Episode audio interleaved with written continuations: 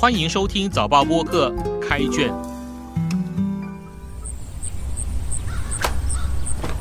我是联合早报的吴汉军，让我们一起走入新加坡文学的世界。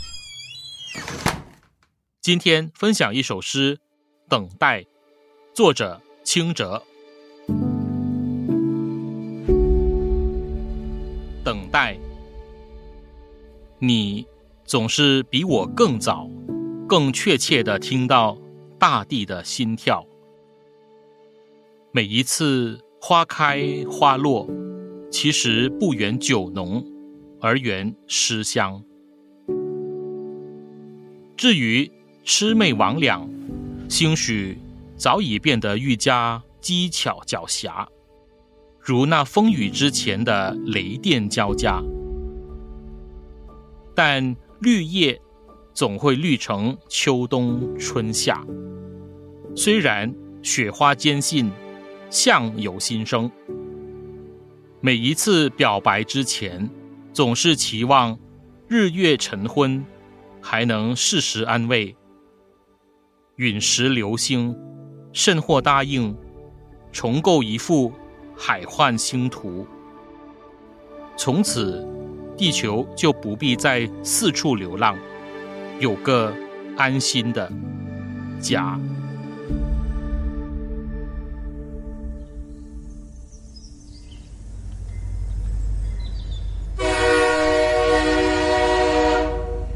不知人是不是像愚公移山一样，即使知道要等到子子孙孙的年代才能实现，依然坚持不懈。又比如说，希腊神话中被惩罚的西西弗斯。必须将一块巨石推上山顶，到山顶后，巨石又滚回山下，如此永无止境地重复下去。这不就是生命最真实而虚幻的状态？活着就是一种反反复复而反讽的等待。这篇等待书写的可说是诗人清哲对自己生命的领悟，以及对日本小说家梨木香布海幻的一种精神回应。按作者诗脚注和网上介绍，《海幻》是梨木在日本三一一大地震后对无常和消亡有了新体悟写的长篇小说。立春前，在这所谓时间之始，诗人读着这本新著时，窗外廊道上那株老昙花的花苞正默默待放，有感而作。等待开篇说。你总是比我更早、更确切地听到大地的心跳。每一次花开花落，其实不远酒浓，而远诗香。诗此处说的你是谁？是时间吗？背后俨然是春夏秋冬、花草凋亡、人事变迁和神话的顿成沉寂。或许这就是小说《海幻》中池岛名之为池岛的原因。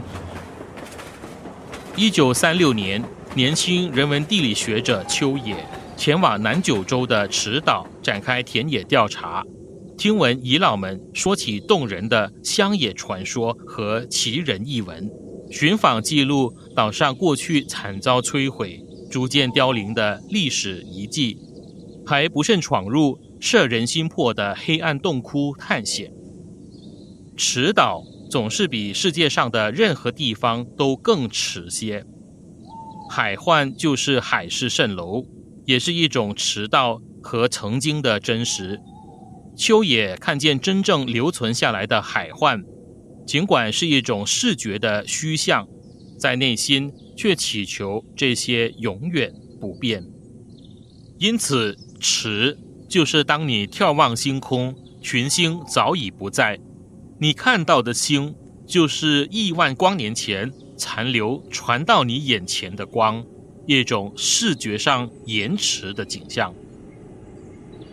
所以，清者写花开花落，花香不因酒浓，不因它曾经迷醉众生，而源于有诗，有旁人记录，有后人低吟唱晚。《红楼梦》林黛玉的《葬花吟》描写的境界似乎也异曲同工，私人、私花、私鸟、私园，终将不复存在，却因诗、文字和小说被记得。清哲接着写：“至于魑魅魍魉，兴许早已变得愈加机巧狡黠，如那风雨之前的雷电交加，但绿叶总会绿成秋冬春夏。虽然雪花坚信，相由心生。池岛上空或许曾有鬼怪神佛，或许人生总如春晓所说的。”夜来风雨声，花落知多少。你经历青春、壮年、婚恋、荣辱、乱象和大疫情，时间背后是风雨，是浩劫，是天灾人祸。最后，持岛最强大的神灵是时间。时间尺度下，万物一瞬间赫然流逝，不可追回。这里诗的几个动词使用很生动。前人说“又绿江南岸”，清者说“绿成秋冬春夏”，延伸到冬夏并周而复始。冬天雪花，坚信相由心生。陨石流星，甚或答应重构一幅海幻星图。我们读到最反讽的时间变形，给你最美丽的。再用幻象和陨石流星把它们毁灭掉，并提醒你是幻，原来都是象和海幻星图，是梦幻泡影、声色光影的记忆录播。诗最后说：“从此地球不再四处流浪，有个安心的家。真假奇幻，诡异但踏实之余，安心是一种安慰。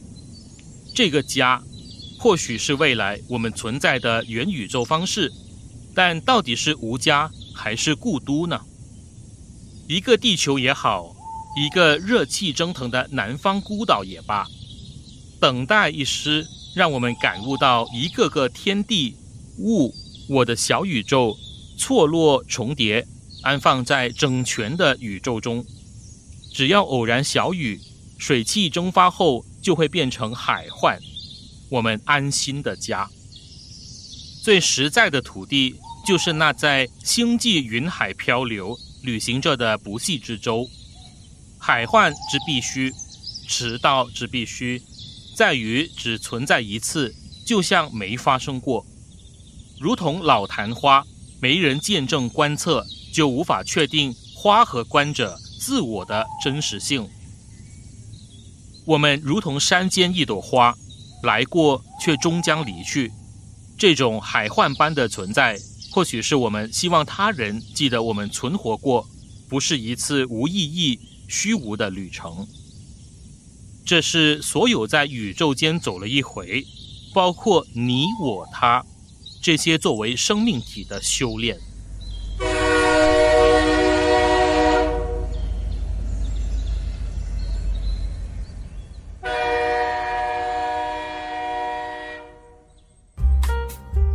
开卷每逢星期四傍晚六点更新，节目中的作品可以在联合早报找到。我是吴汉军，今天的节目由联合早报副刊和早报播客制作，赏析写作周德成，录音与后期制作吴婉君。新报业媒体联合早报制作的播客，可以在早报的 SG 以及各大播客平台收听，欢迎你点赞分享。